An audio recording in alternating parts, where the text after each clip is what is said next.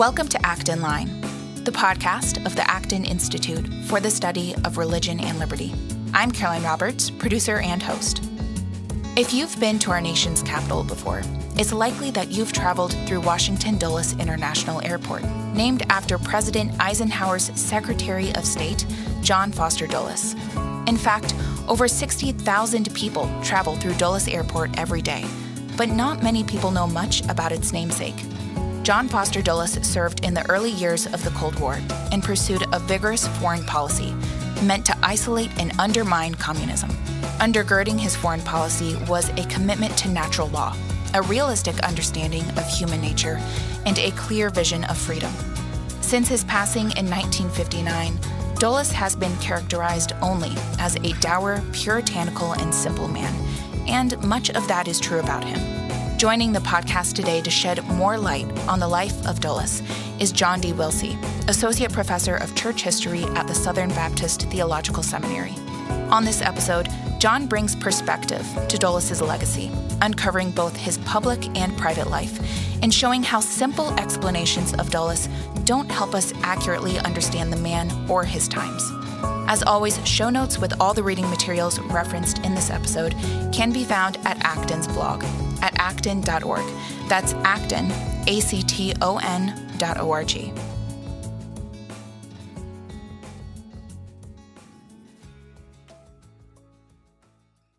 Welcome. My name is Dan Hugger, librarian and research associate at the Acton Institute. Today I'm joined by John D. Wilsey, associate professor of church history at the Southern Baptist Theological Seminary. John is the author of several books, including One Nation Under God, an evangelical critique of Christian America, American Exceptionalism and Civil Religion, Reassessing the History of an Idea, and a forthcoming biography of the late Secretary of State John Foster Dulles in Eerdman's Library of Religious Biography series. He recently gave a lecture at the Acton Institute on Secretary Dulles titled Faith, Freedom, and the Cold War Architect. John, welcome to Acton Line. Yeah, thanks a lot for having me. This this is a fascinating figure and somebody that I didn't know a lot about before your talk. I knew, you know, sort of the the high school history right. sort of level.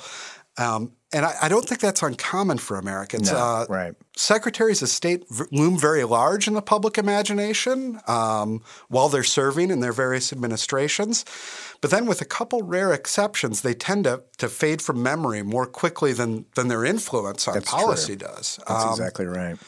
What motivated you to dig into the life and legacy of Secretary Dulles, you know, so long after his service? Yeah, well, in the um, in the American Exceptionalism book, mm-hmm. um, one of the chapters I wrote was a, a really focused on him, um, and so the research that I did for the book on that chapter, uh, you know, made me really interested in his life and and come up with the idea of having a uh, writing a religious biography. In fact, it wasn't really my idea. I, I had a, a, good friend of mine who was who was reading my manuscripts, uh, my my you know my drafts um, Phillip Luke Sinitiere, a great historian, American historian, and he was reading uh, through my drafts. And um, when he finished that that chapter, he said, "You know, you really ought to consider writing a religious biography of John Foster Dulles."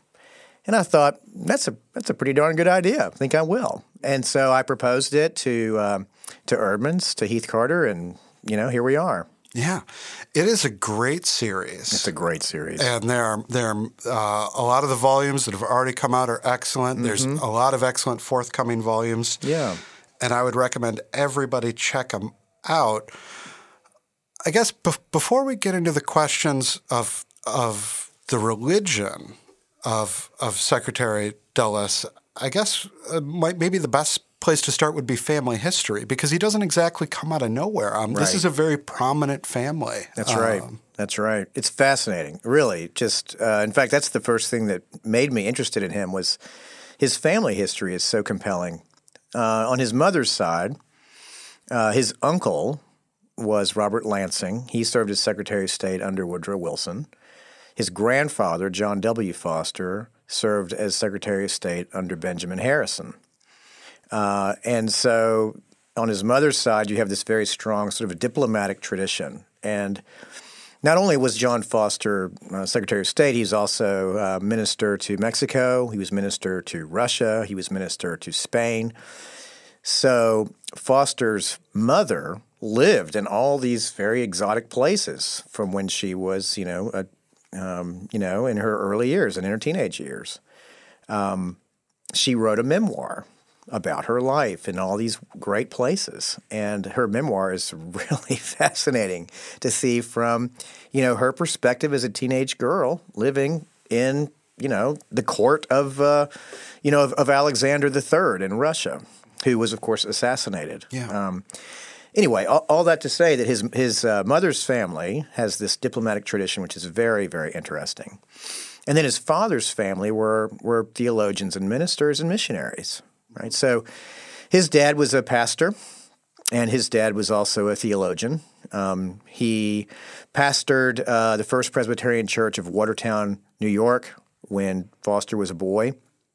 And then in 1904, the year that P- Foster went to Princeton, um, his father left the church and went to teach theology at uh, Auburn Theological Seminary in Auburn, New York. He taught his title was Professor of Theism and Apologetics, and he taught there until he died. He died in 19, 1931. So um, he taught classes literally up to his death. Um, and so he so here with, with, with John Foster Dulles, we have the merger of two distinct, very strong family traditions, one in diplomacy and statecraft, and one in, you know, in Presbyterian, you know, church uh, you know, theology and preaching and church ministry.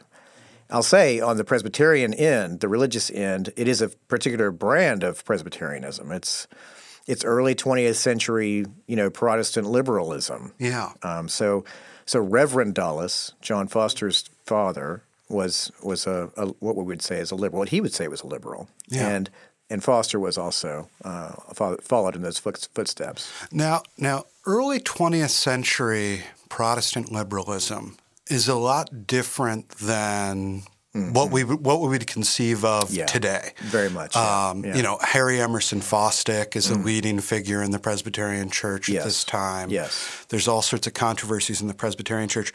What does that liberal Protestantism of the 20th century, the early 20th century, look like? What what what characterizes yeah. that? An emphasis on ethics. Mm-hmm. Christianity is ethics and less of an emphasis on theological dogma. And this is certainly going to be brought out in the Presbyterian controversies, um, the fundamentalist modernist controversy that takes place in the Presbyterian Church in the 1920s. Yep. And, and the Auburn Affirmation. The Auburn yes. Affirmation, mm-hmm. exactly, which his father uh, is a signatory to. Okay. Um, and, uh, and, and interestingly enough, Foster served as Harry Emerson Fosdick's counsel at his heresy trial in, uh, oh, uh, in yeah, in, in 1924. Mm-hmm. Um, so from 1924 to 1926, Foster is he's not you know he's not a you know he's not out there you know uh, in the middle of the press and he's not a public you know figure in the controversy. You know he's you know he's he's not out there doing this uh, sort of public advocacy for one side or the other. Mm-hmm. But he's he's the legal counsel for Fosdick, and then for a number of others who um, were uh, their ordination was being questioned. Okay. So from 24, 25, and 26, he was serving in a, in a legal capacity to the to the to the New York Synod, mm-hmm. uh, you know, before the General Assembly and so forth. In the background, that really establishes the Presbyterian Church USA on a, a, liberal trajectory starting in the 20s. He's he's in the center of that of those controversies, but not from a theological, mm-hmm. but from a um, you know legal standpoint. So anyway, to answer your question though, the ethical stress is is is really you know underscored for liberalism in the 20s, especially for Presbyterians, and certainly for Foster. Mm-hmm. What matters for him most of all is is pragmatics. Yeah. Uh, and morality. Um, for some historical background for mm-hmm. the listeners, I want to uh, make sure we include in the show notes. Uh, there's a very famous speech that Harry Emerson Fosdick sure. gives yeah. called uh, "Shall the Fundamentalists Win?" Right. And he sort of gives his perspective, categorizing mm. fundamentalism as something that he believes sticks to these doctrinal points mm-hmm. at the expense of Christian unity. Right. And his great antagonist in this struggle is J. Gresham Machen, who writes a book called Christianity and Liberalism, yeah. um, which kind of presents the opposite side of that argument. But both both are have have a strong sense of ethical obligations and yes. norms yes. and that sort of thing, um, and that's something that, that is that is part of that of that civil religion you've written about elsewhere. Mm-hmm. Um, what what what is the distinctly sort of Presbyterian flavor and influence? I mean, we've we've alluded to those those controversies, but there's also in, in your in your talk at Acton, you highlighted some like very cultural elements of mm-hmm. that Presbyterianism as mm-hmm. well. Yeah, um, yeah. That, that that go beyond, you know, the ethics on the one hand or the doctrine or the other. That's right. You know, yeah. I had a Presbyterian grandmother, you know, who mm. used to say, you know, if you want to feel good about yourself, wash the dishes. Like that's that's exactly it. Yeah, yeah. That's that's a very interesting statement, and yeah, it, it really captures the Presbyterian ethos about, you know, uh, how should the church engage culture. Mm-hmm. And I think to sort of summarize it, it's this very strong sense of, of public duty. Yeah. You know, and it's a uniquely Presbyterian sort of aspect of their worldview, of the Presbyterian worldview, that um, you know you have you have theology, you have doc, you know you have you know a moral a moral structure, and fundamentalists and and um, and modernists stress one or the other, but but but both sides would say that you, you know that Christians have a very distinct responsibility to the world, a responsibility, a duty to the world. Um, of course, they would go about defining that in different ways. Yeah. But Dulles certainly has, uh, from his earliest childhood, mm-hmm. is, is ingrained. This is ingrained in him. This this duty, this responsibility that you have as a Christian to the world. Yeah, and that's that's that's an animating part of of his public life, certainly as well. Um, in the beginnings of that public life, looks a lot. Well, I mean, his whole career looks a lot like many of the of the prestigious members of his family, but he gets his start early with diplomatic work. Um, he does. Uh, could you share with our with our audience some of some of those interesting? Yeah, it's very angles? interesting. So when he's a junior in college, mm-hmm. um, and you know he was at Princeton in uh, 1907. He was only 19 years old, so he was young as a you know as a junior in college. It's a little bit you know 19 is kind of young for this, but he was invited by his grandfather, who had been Secretary of State, to attend the Second Hague Conference with you know with him in 1907, and so uh, you know Secretary Foster asked his grandson to come with him as his private secretary, and he did. He went. Uh, they went to the Hague, and you know he spent the summer in, of 1907 uh, working uh, with his with his grandfather, carrying on sort of uh, you know, uh, sort of gopher work, mm-hmm. right? Um, not just for his grandfather, but ultimately for all of the all of the delegations. Um, and his sort of his claim to fame, he, he, would talk about this in later years. His his big contribution to the uh, to the Hague Peace Conference was. Um, there was no protocol about where where the different de- delegations would sit and how they would interact with one another and it was all very sensitive. You know, this is of course pre World War One, sort of an Edwardian society. Yeah. Protocol is very important, but there hadn't been anything set up. So he and another, um, you know, basically person his own age, um, um, established sort of got letters of rec- letters of uh, introduction mm-hmm. that they distributed, and they sort of they sort of got together and put together a protocol, right? Yeah, the two of them, and um, Foster said uh, years later in the 50s, he said, uh, and, and thus, you know, we prevented the World War for another seven years. Yeah. Which was a joke, of course. Yeah. But, but that was something that he did. And mm-hmm. he came home with a scrapbook full of all of these beautiful engraved invitations of soirees and socials and dances and balls and dinners and all these things that he went to. And he brought this this great scrapbook back and showed it to all his friends and uh, you know, you, they're in the archive still, and it's a beautiful, it's a beautiful kind of treasury of, of things that he brought back. Yeah. But but this was very. Um, I mean, I'm going on and on about this, but but it's uh, it it really is a unique experience for him. He's so young.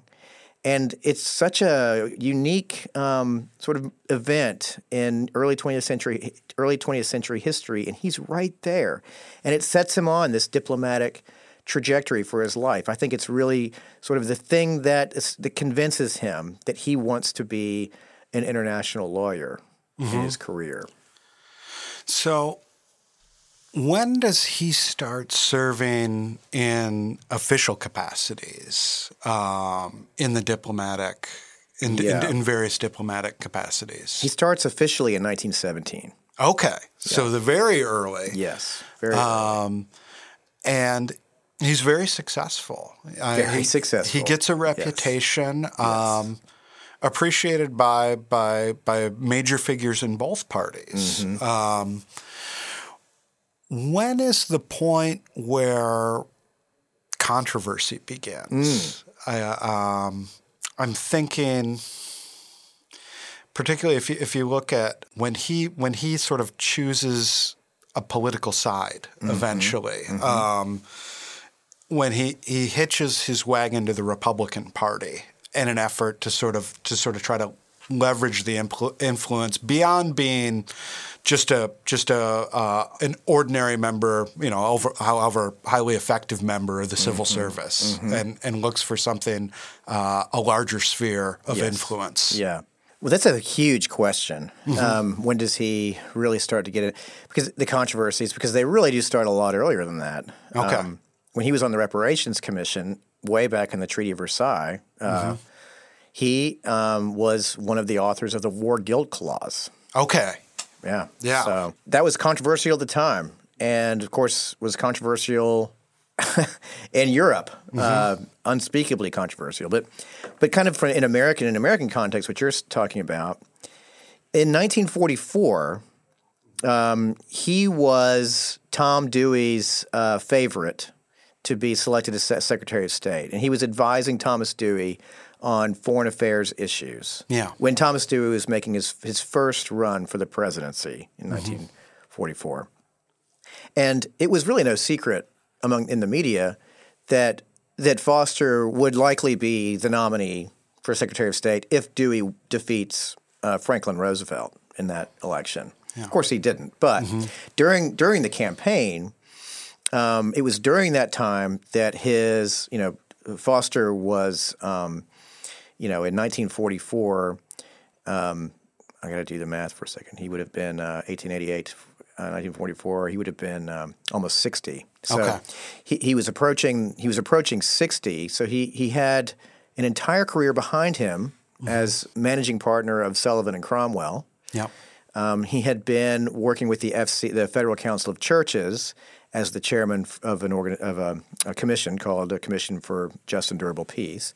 So he had a long career behind him, and and he also had a business career. He was on the board of several international cartels, International Nickel, uh, and several others. So. Yeah. Um, so a muckraking journalist by the name of Drew Pearson started digging into Dulles's um, business and legal connections, and you know who is this guy? Yeah. And Pearson, uh, you know, was suggesting that Dulles had been a Nazi sympathizer.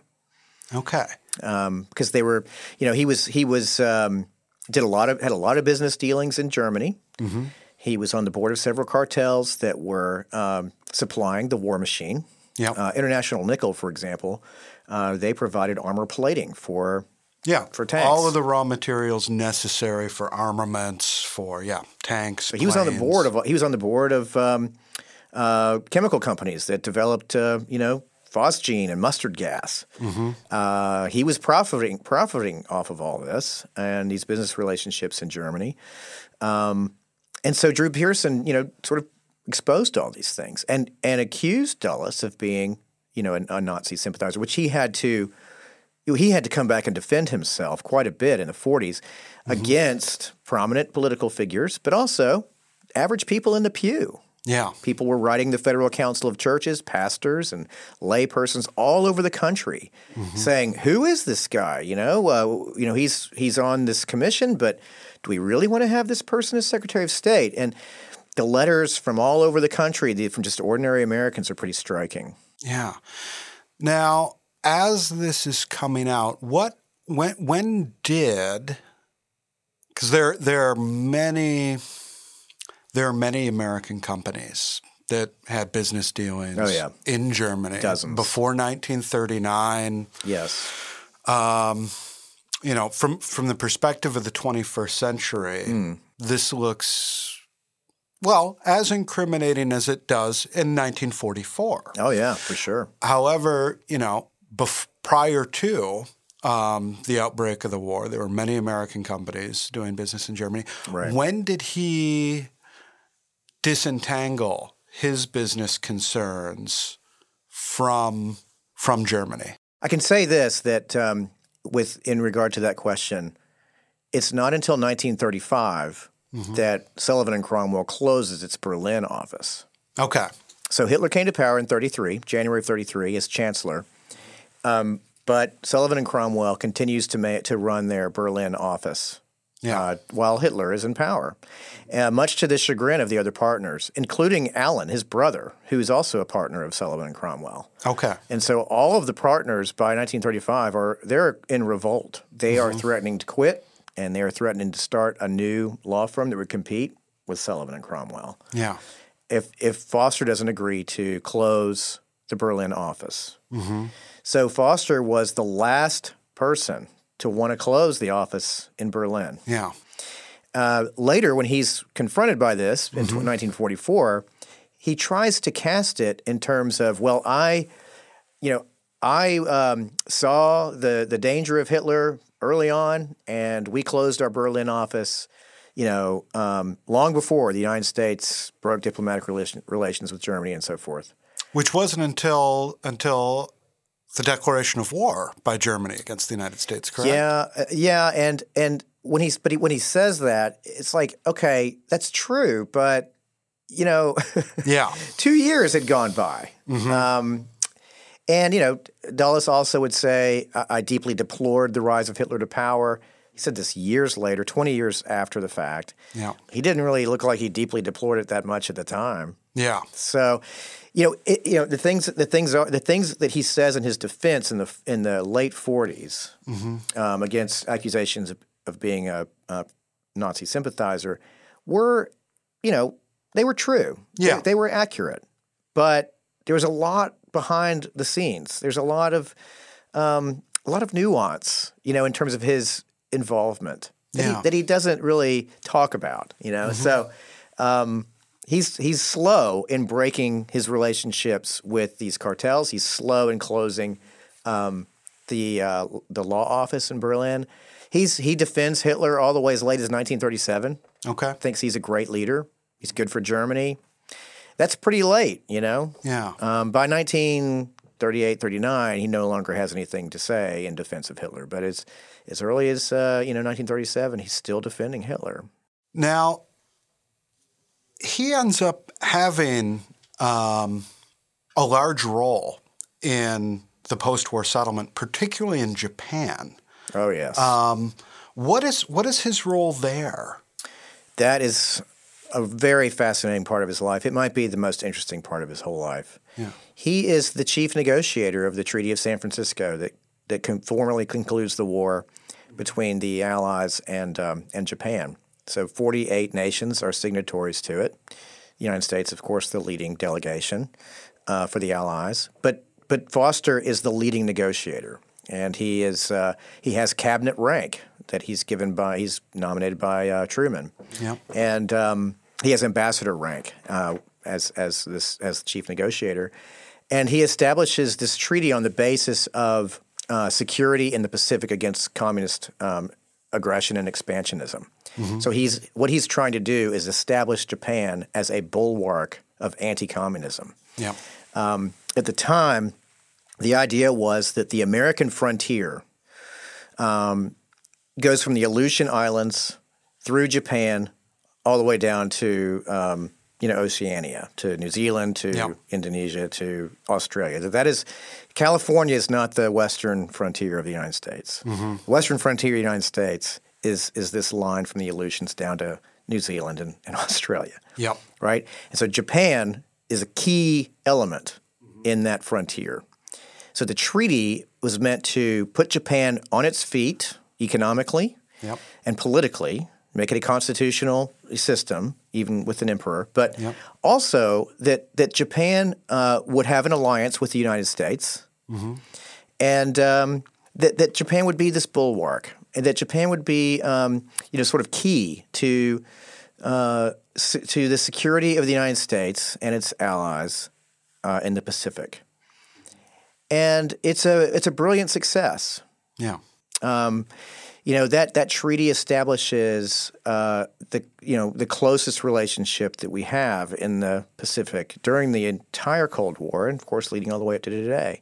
It's Dulles' it's Dulles' uh, uh, imagination, it's Dulles' work of negotiation that that um, you know establishes that as a, a precedent between America and Japan. It's his it's his most important, it's his most successful diplomatic uh, you know project of his entire life. What's what's the nature of the anti-communism that sort of animates Dulles in this work, and then and then largely for the rest of his career? Yeah. And and how is that related to his religious faith? Yeah, that's such a great question. Um, we could talk about this for for a long time, but I'll I'll try to summarize Yeah. it. But yeah, that's fascinating. Um, so I, one of the things I make the point of in my book is that that, that John Foster Dulles, at the end of World War II, from the end of World War II in '45 to the beginning of the Cold War, as it begins to you know, um, get underway, really in 46, but certainly by 48. John Foster Dulles never really stops fighting.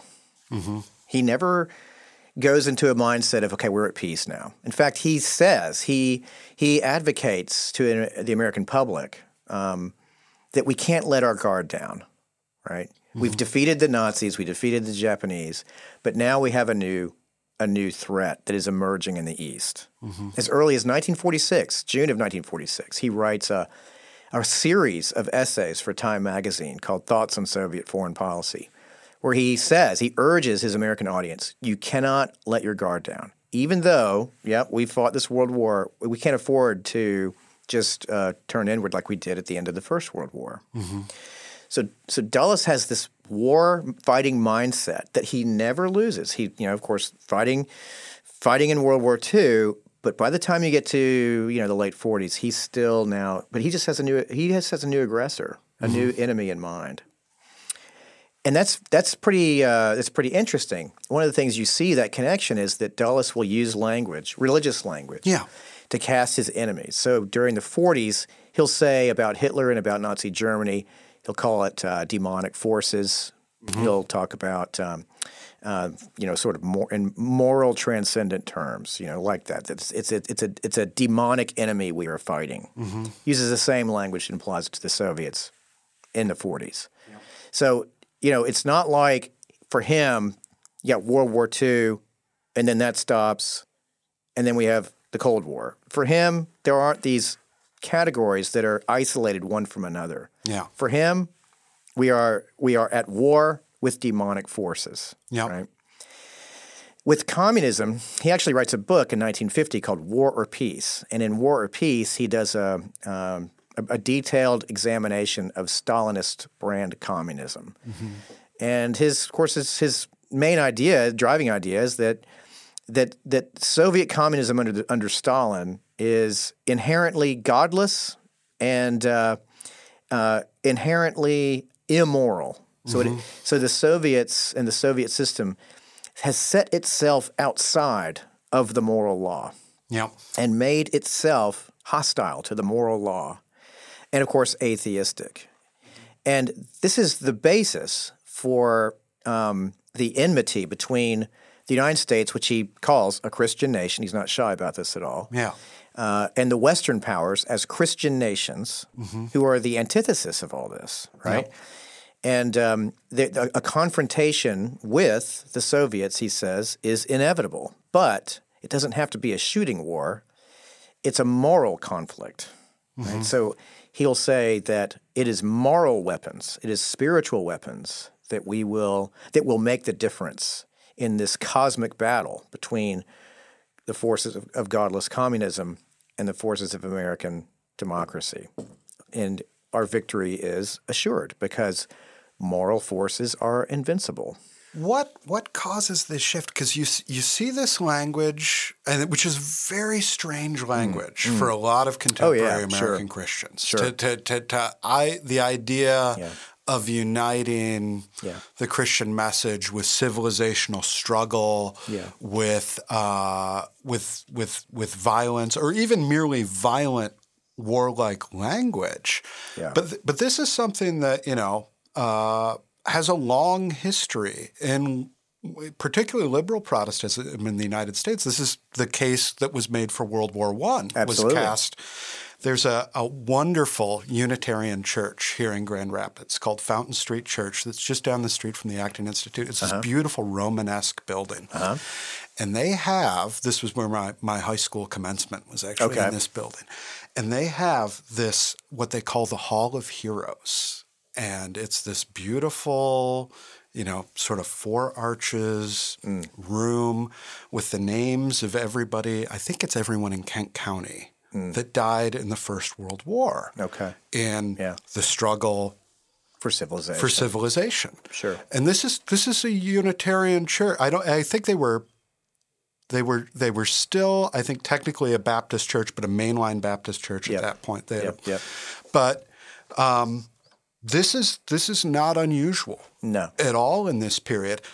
In fact, the the one thing that's interesting as you were recounting is is it's interesting that Dulles casts it as a moral struggle in particularly, and, yes. and, and that there, and that there's that moral struggle is is distinct from the struggle that occurs on the battlefield, oh, yes. which a lot of times was equivocated and yes. earlier yeah. uh, in earlier times.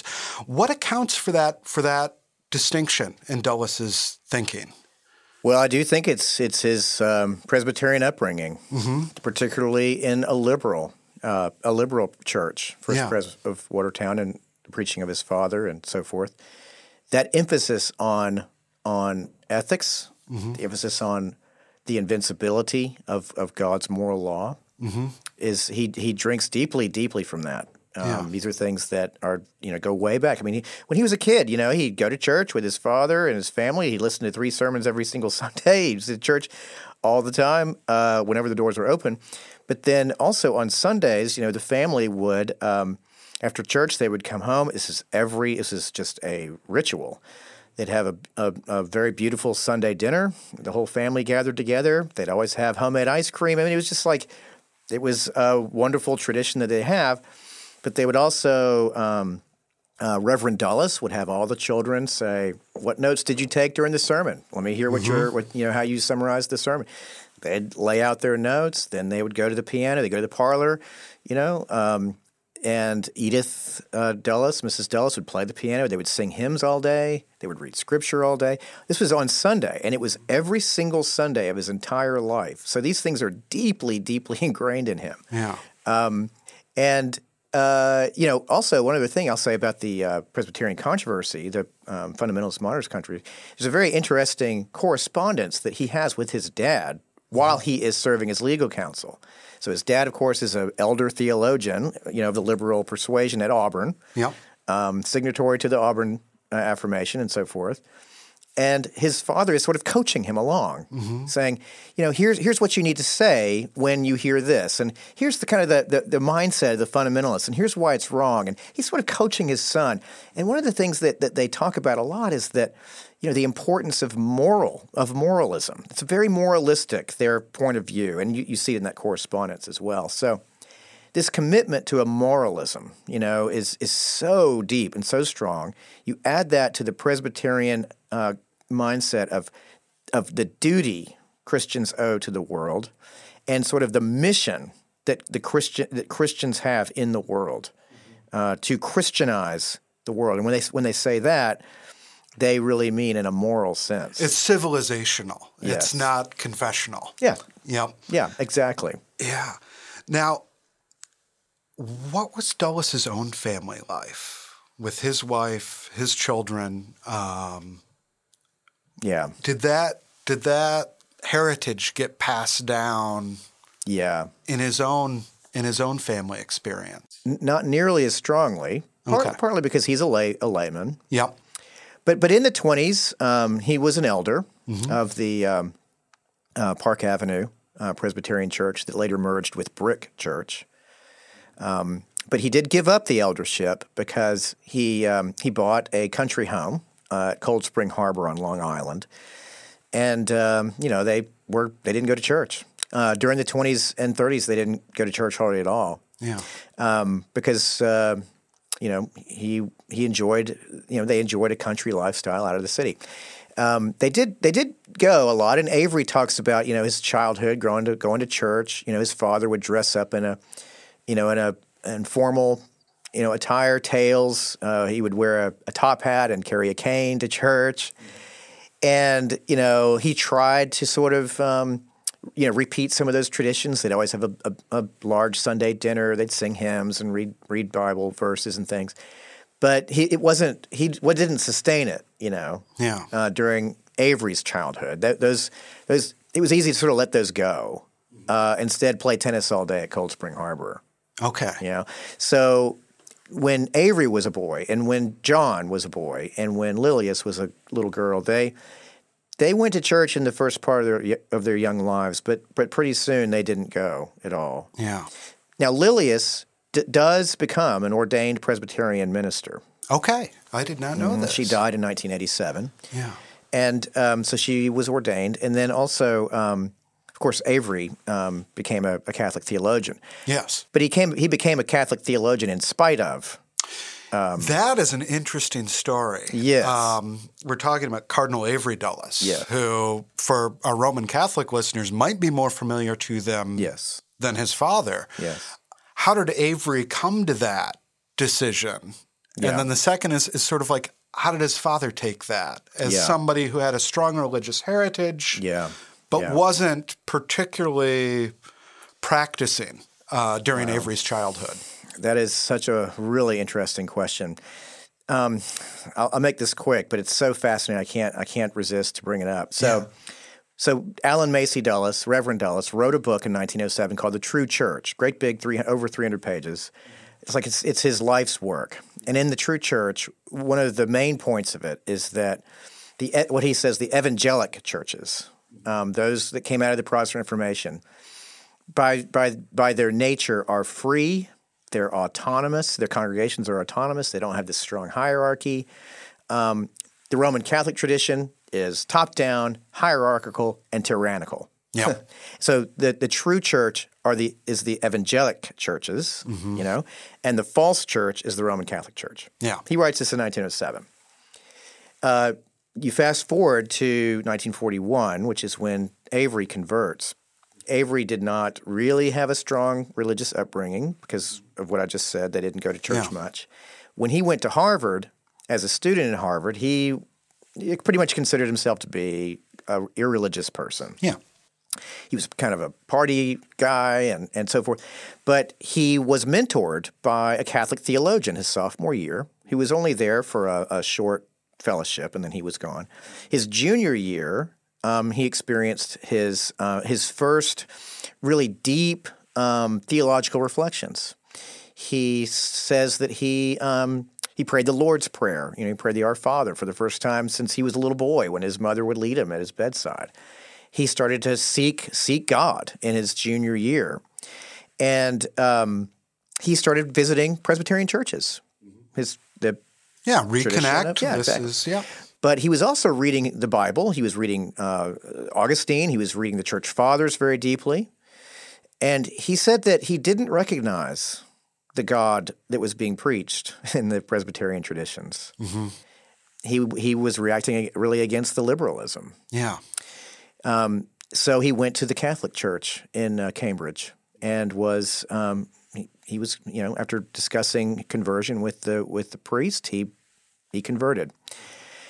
his his parents were very disturbed by this. Yeah. Uh, they didn't know what how to make sense of this because they were accustomed. Well, certainly Foster was accustomed to thinking of of Catholicism and Protestantism in those very uh, different categories that his father had ta- taught him. Mm-hmm. Roman Catholicism is tyrannical, yeah. hierarchical, un-American. Mm-hmm. For his son to convert to that, what is going on?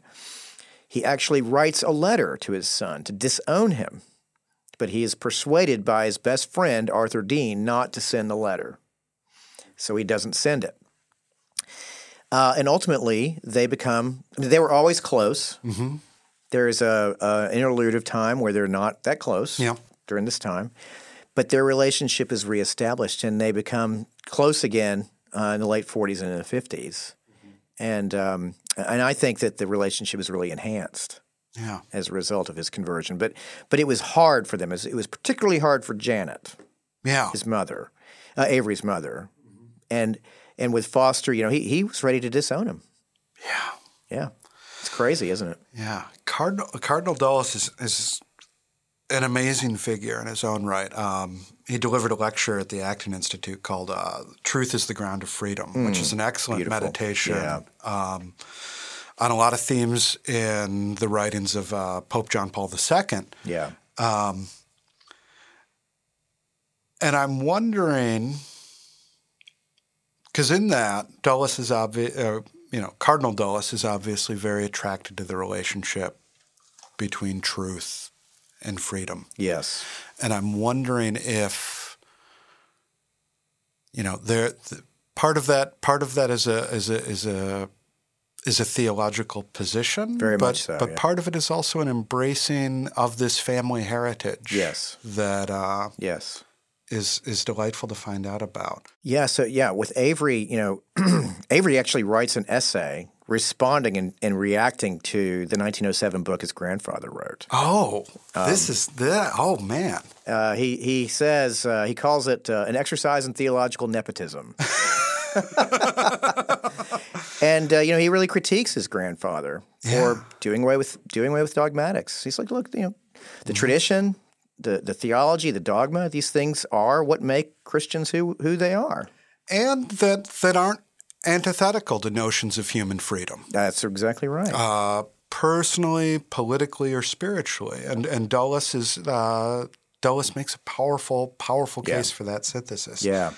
Um, the, the one question I kind of want to end on is um, this is obviously a fascinating figure whose life touches so many formative people mm-hmm. and events yes. in yes. In our history. What what would you like readers um, when the book comes out? What would you like them to take away from it? Mm. And then this is this is might be a different answer, but why why did you write it? Mm. Is there anything that you, in the writing of it, got out of it that yeah, um, definitely that was its own reward for you? Yeah, definitely. So when I wrote the chapter in the exceptionalism book, I was pretty hard on him. Um, but you know, I didn't know very much about him. I did research, but uh, research for a chapter. Yeah, and uh, and uh, uh surrounding a, a particular uh, topic, America's mission to the world. That's what I wrote about. But you know, there's no substitute for spending um, two years in the archives and just really getting to know the man on, on, a human level. So I wrote this book. It's a religious biography. Mm-hmm. So it focuses on his, you know, his religious beliefs and his family's religious heritage. Um, but the book is really um, a stress on his humanity. Dulles is um, characterized, he was characterized during his lifetime, he was characterized after his death, continues to be characterized as something of a, uh, you know, a, a staid, um, boring, uh, Presbyterianish, puritanical, pasty white guy, you know, who believed in American exceptionalism, America right or wrong, and all that.